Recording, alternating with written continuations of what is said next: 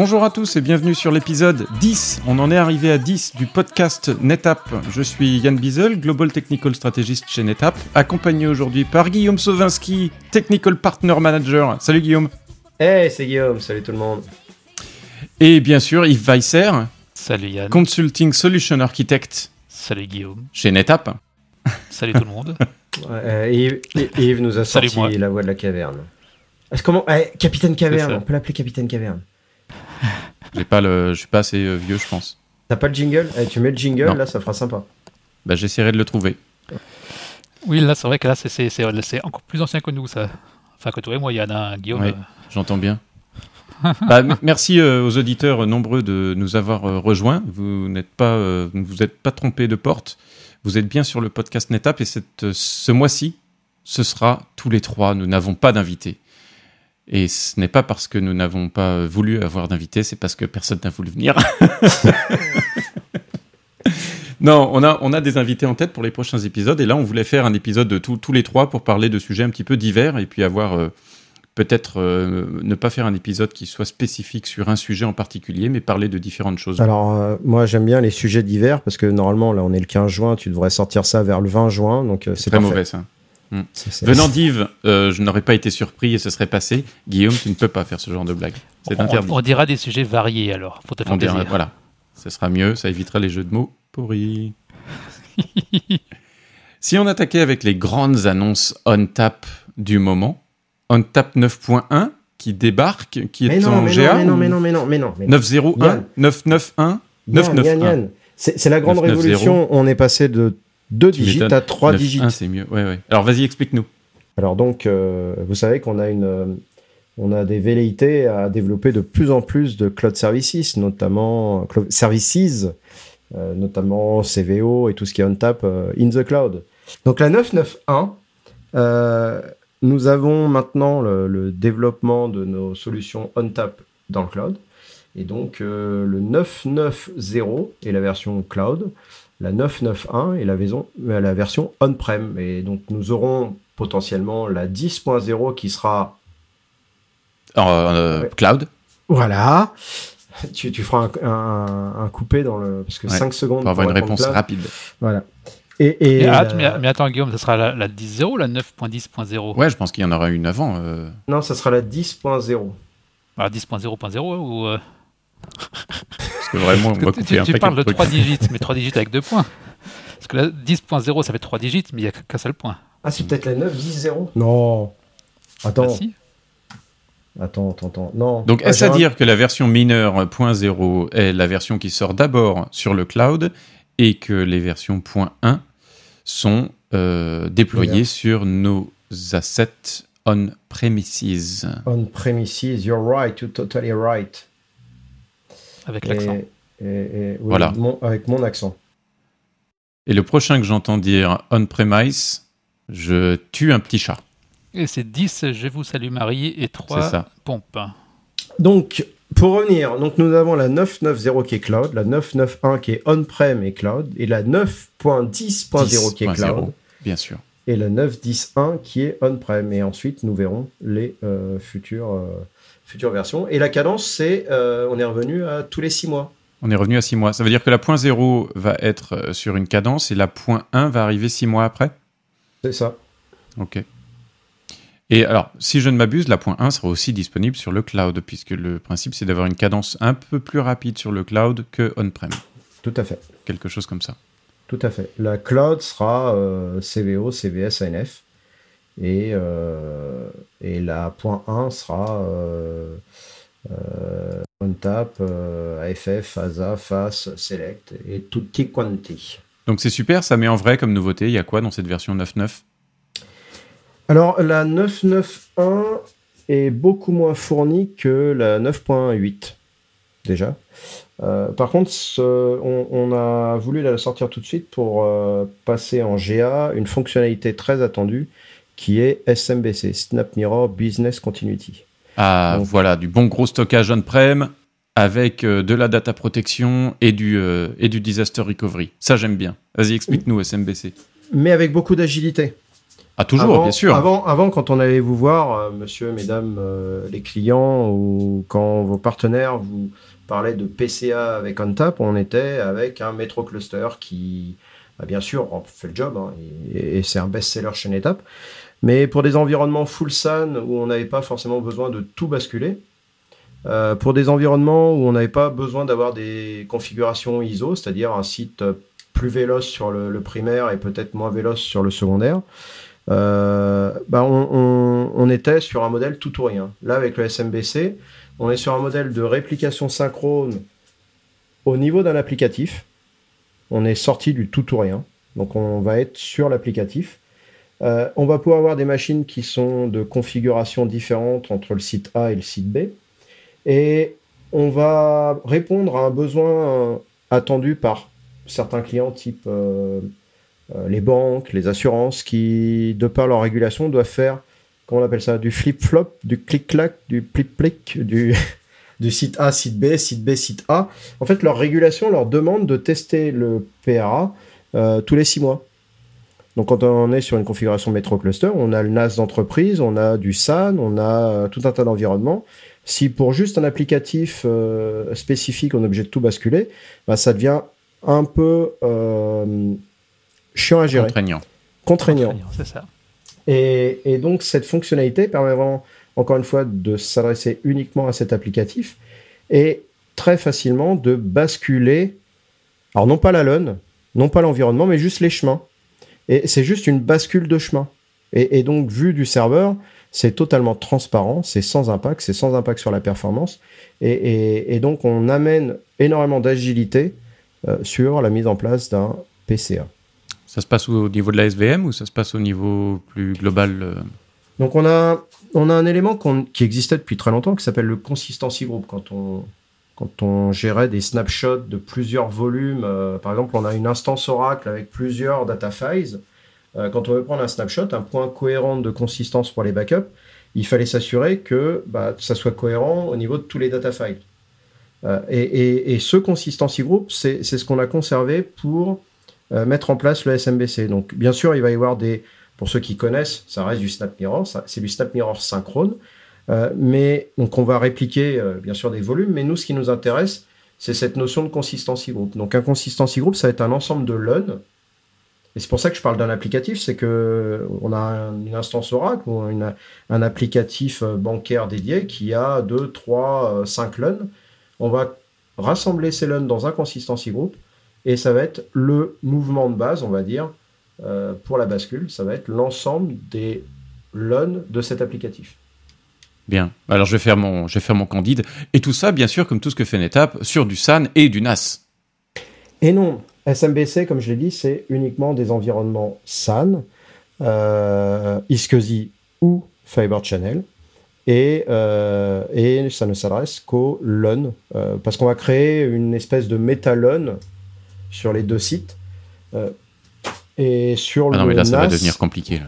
Mais, est-ce que c'est valable uniquement avec de, la bonne grosse appliance ou on peut faire ça aussi en, en vertu? En un tap select, veux-tu dire? C'est pas, support, c'est pas supporté en Tap Select. Hmm, donc c'est que de la bonne la grosse appliance. Oui, c'est ça. Qu'est-ce qu'on pourrait trouver comme truc qui marche pas euh, à dire? Euh, Ça marche dans le cloud, par exemple? Non, non plus. Non. Mais non, mais en fait, j'ai trouvé un super, euh, un, super lien. C'est que, tiens, est-ce que ça, marche sur de la bonne grosse appliance SAN, mais est-ce que j'imagine que ça marchait également sur du FlexPod, du coup?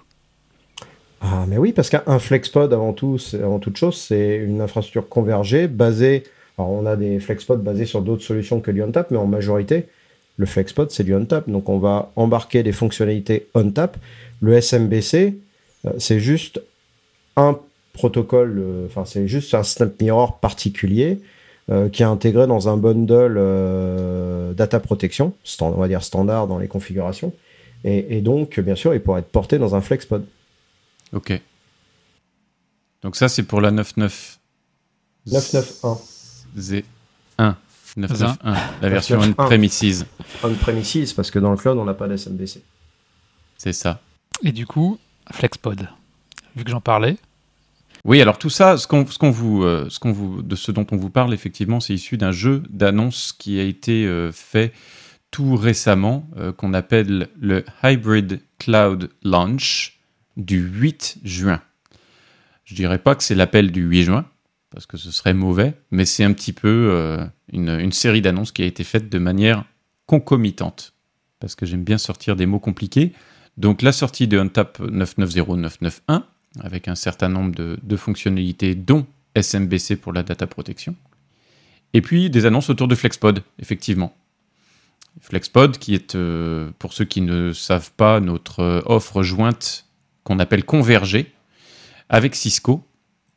Et pourquoi Converger? Parce que elle offre une solution unifiée, simplifiée pour, je euh, je sais plus, alors des Cisco Validated Design, qu'on appelle ça des CVD. Il y en a à peu près 200.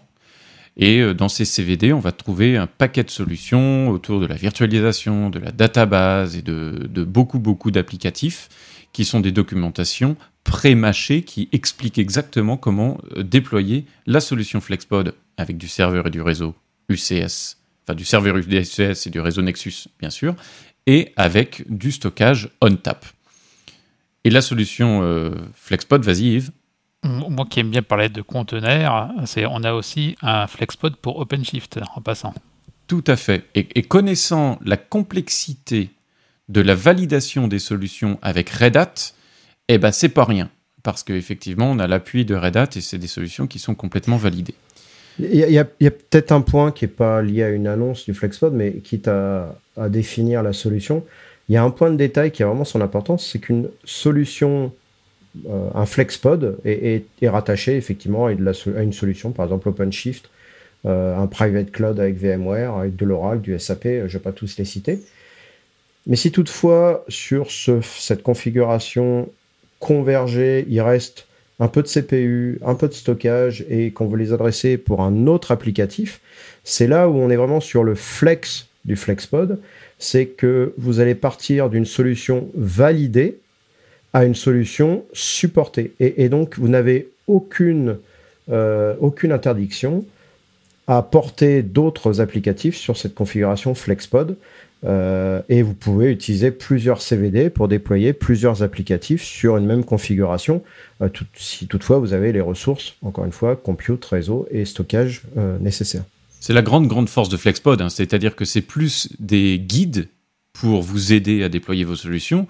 Mais si à un moment vous dites, bah ouais, mais mon Oracle, moi je veux le mettre en bare metal, je veux pas le mettre en virtualisation, eh ben allez-y, il n'y a, y a, aucun souci avec ça.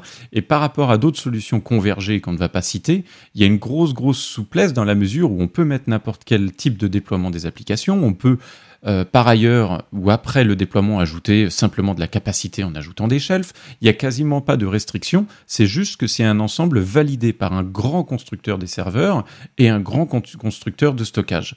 Et c'est ça qui fait tout l'intérêt de FlexPod sur la partie convergée qui peut parfaitement venir s'opposer aux solutions de type hyper convergé qui existent aussi, puisque euh, ça rend l'infrastructure simple comme ce que fait l'hyperconvergence, et en même temps, ça garantit les performances, et on est très très proche d'une infrastructure traditionnelle, entre guillemets, mais pour les bonnes raisons.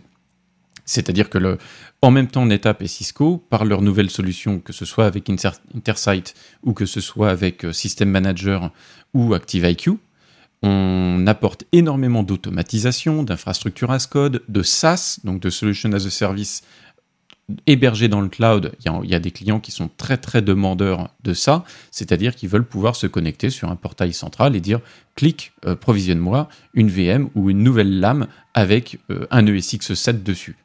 On va aller sur Intersite sur le portail de Cisco, on va cliquer sur un bouton et ça va déclencher le provisionnement on-prem. Tout ça d'une manière centralisée.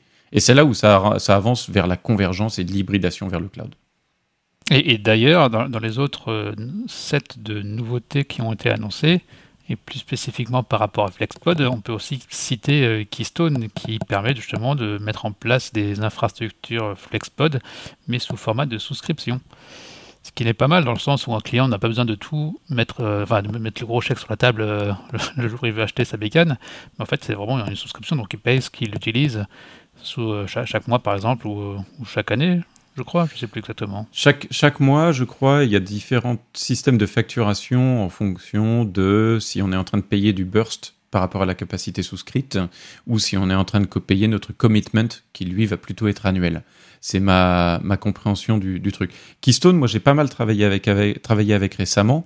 C'est quelque chose qui peut vraiment devenir intéressant. Alors soit si on a vraiment besoin d'un modèle à la demande, ça c'est euh, euh, indiscutable, c'est une solution qui, se, est disponible et qui permet vraiment de payer du terabyte avec un prix au terabyte, et je n'ai pas à me soucier, voire je n'ai même pas à me soucier de l'administration de mes baies, mais je peux aussi, il y a des tiers euh, Keystone qui vous permettent de continuer de garder la main sur vos équipements, mais aussi on a de plus en plus de clients qui opèrent leur journey to the cloud, leur voyage vers le cloud, et bah, qui vont avoir tendance à se séparer de tous leurs équipements NetApp qui sont dans le data center, bouhouhou.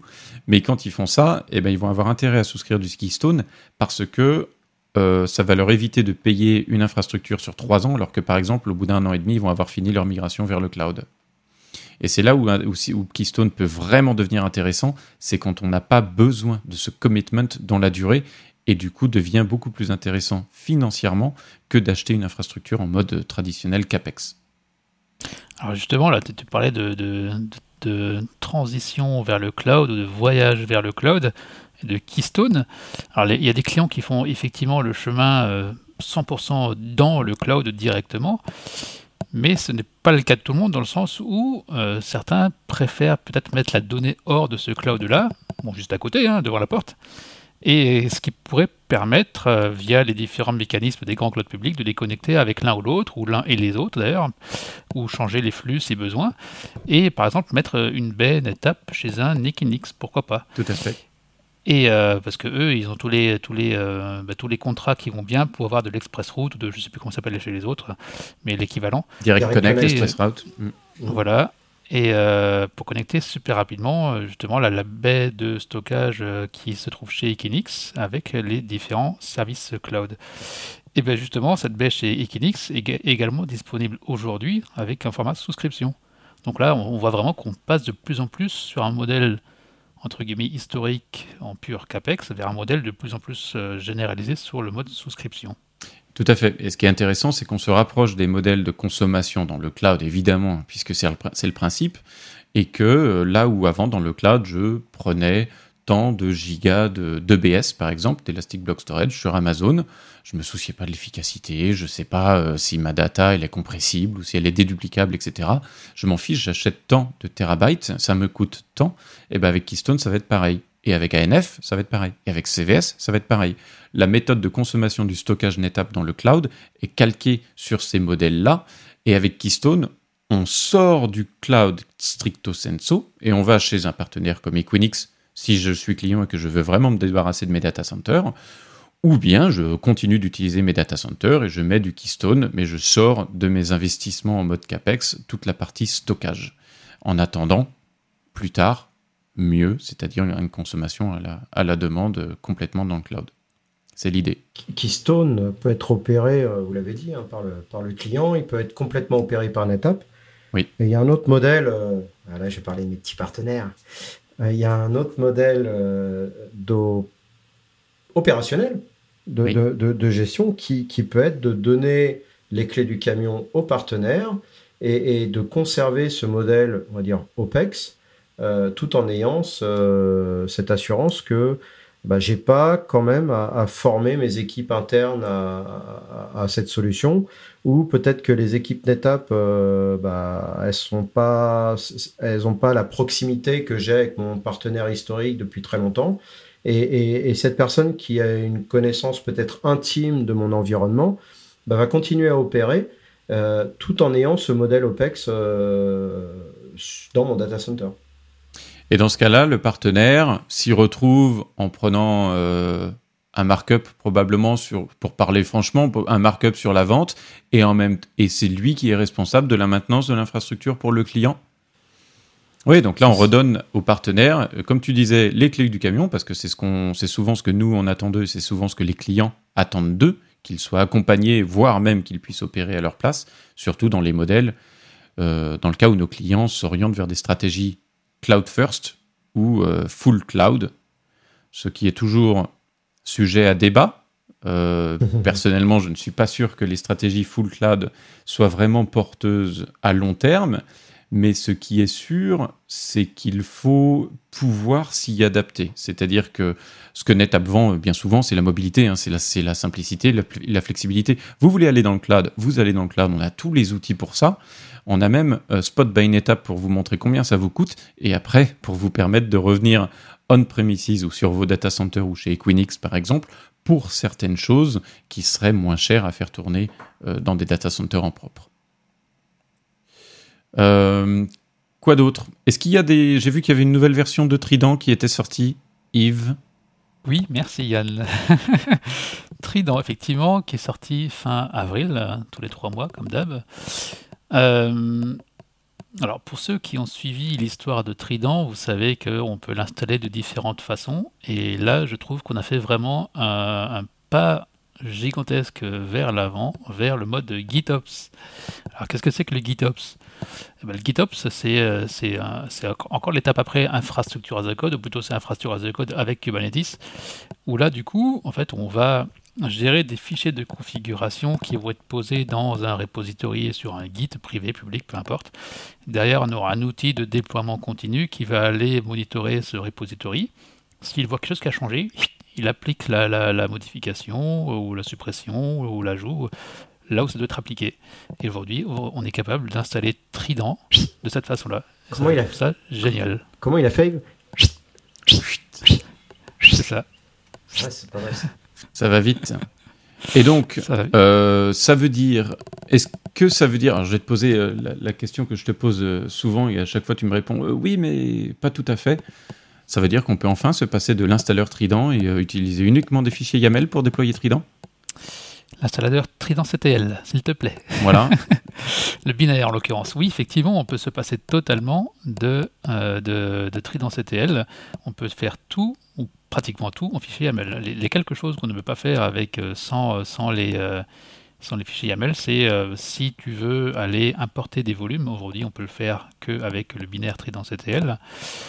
Bien, entendu, hein, euh, la, chose va évoluer euh, dans le futur, mais euh, pour un mode nominal d'utilisation de Trident, on peut tout faire en YAML. Donc une fois que tu as ton Trident installé en YAML, si je ne m'abuse, le Trident CTL, en fait, il vient dans l'un des pods, et puis tu peux utiliser le Trident CTL d'un des pods pour faire tes manipulations de volume import et ce genre de choses, ou il faut quand même que tu le déploies à côté?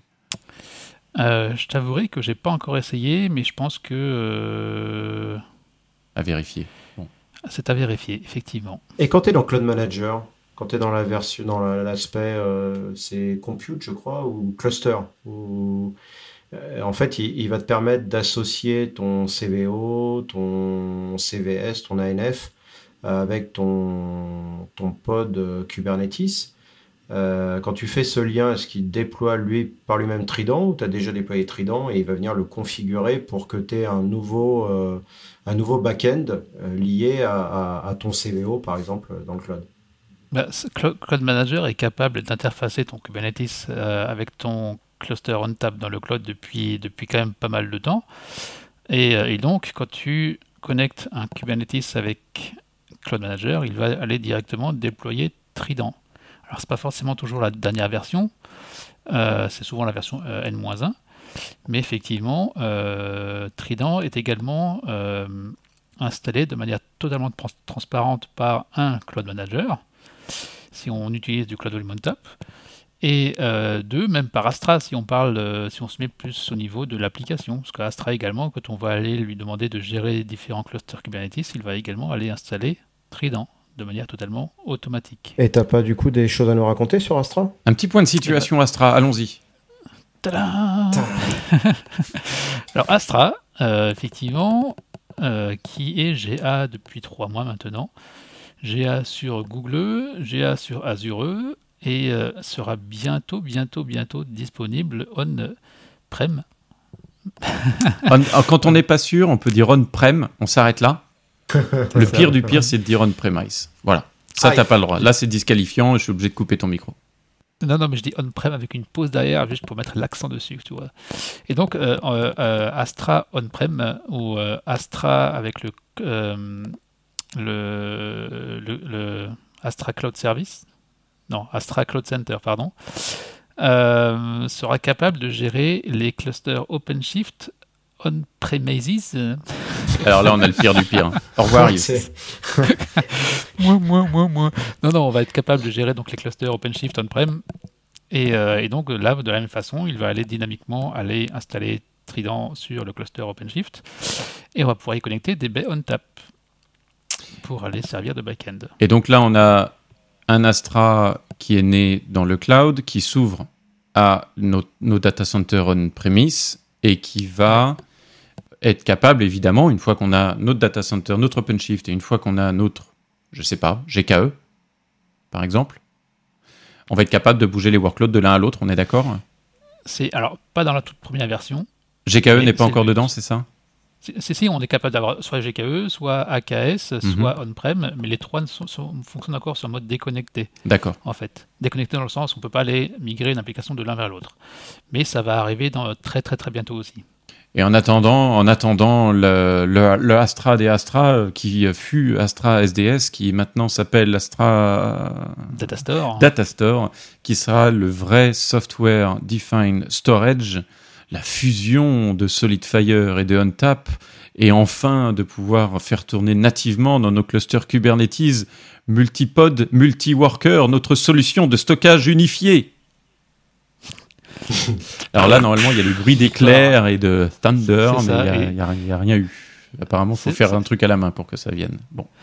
C'est ça. Et euh, les groupies qui se jettent à tes genoux pour dire Oh, Astra Oui, et donc euh, les groupies vont arriver fin d'année fin d'année, hein. calendaire.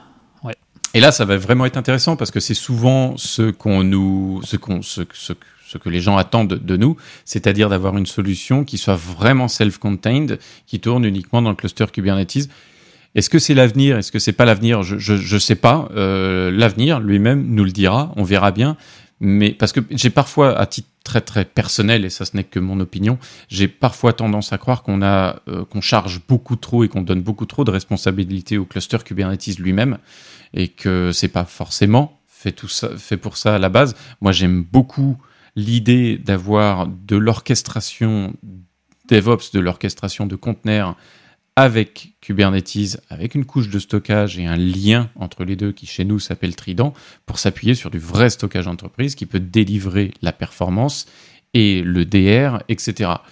Sur la partie software define, je pense que c'est des use cases qui sont différents. Ça ne va pas forcément remplacer nos baies de stockage. Effectivement, euh, c'est un modèle différent, cas d'usage différent. Et, mais, les, mais les deux sont totalement, euh, d'ailleurs, euh, peuvent coexister, je veux dire, sont compatibles. Mm. Donc c'est juste une question de, cas d'usage. Eh bien, merci pour cette petite mise à jour sur Astra qui évolue de jour en jour, de mois en mois. On aura peut-être l'occasion d'en reparler le mois prochain. Est-ce qu'on a traité tous les sujets que l'on souhaitait aborder? Bien sûr que non. Je vois Guillaume qui dodeline de la tête, mais on manque de temps. On, m'a coupé la parole euh, dès le début sur, sur OnTap. Je suis resté sur la SMBC, mais il y a des nouveautés sur FlexGroup, euh, sur le, la transition d'un AFF en NASA, de, de la performance monolune. Il y a tout un tas de nouveautés sur la 991. Donc moi, ce que je vous propose, c'est d'appeler votre euh, avant-vente préféré, partenaire ou NetApp et, et de lui demander de vous faire une présentation de, de toutes les nouveautés parce que c'est vraiment top. Bien sûr, on rappelle le numéro de téléphone, c'est 0800 NetApp. Vous faites le choix 2 pour Guillaume. et, Yann, t'as remarqué, dans la même phrase, il a réussi à caser NASA et Lune. Joli. C'est très très fort ça. Il, te manquait Astra et là tu avais le trio complet. je, te laisse, je, te, laisse, parler d'Astra, c'est ton bébé. Merci à tous. Alors euh, je vais vous demander encore une fois, allez noter votre podcast, le podcast NetApp, mettez des petites étoiles, mettez des commentaires parce que ça nous fait toujours plaisir aussi. Et puis, euh, comme on a la compétition régulièrement, par jalousie, probablement, je ne peux pas imaginer d'autres raisons, qui vient mettre une petite étoile sans mettre de commentaires. C'est des, des gens qui sont très petits, très aigris. Euh, on n'aime pas du tout ça, mais il faut du coup aller voter sur iTunes, sur euh, Apple Music, pardon, ou Apple Podcast, sur Spotify, sur Deezer, sur votre plateforme de podcast préférée on va vous souhaiter de bonnes vacances. Est-ce que c'est de bonne loi? On n'en fait pas en juillet. Si. Mais il y a les juilletistes qui pourront pas nous écouter. Ah Ou alors qui nous écouteront effectivement euh, en, milieu de leurs vacances. C'est vrai. à la plage. Sur la plage, euh, un bonnet, euh, non, un- un- une casquette, euh, des écouteurs. Et bien sûr, ce bonne Ouais. soirée, bonne journée, bon week-end, bonnes vacances, bonne semaine à tous. Et puis à- au mois prochain. Salut Salut Salut tout le monde, bye bye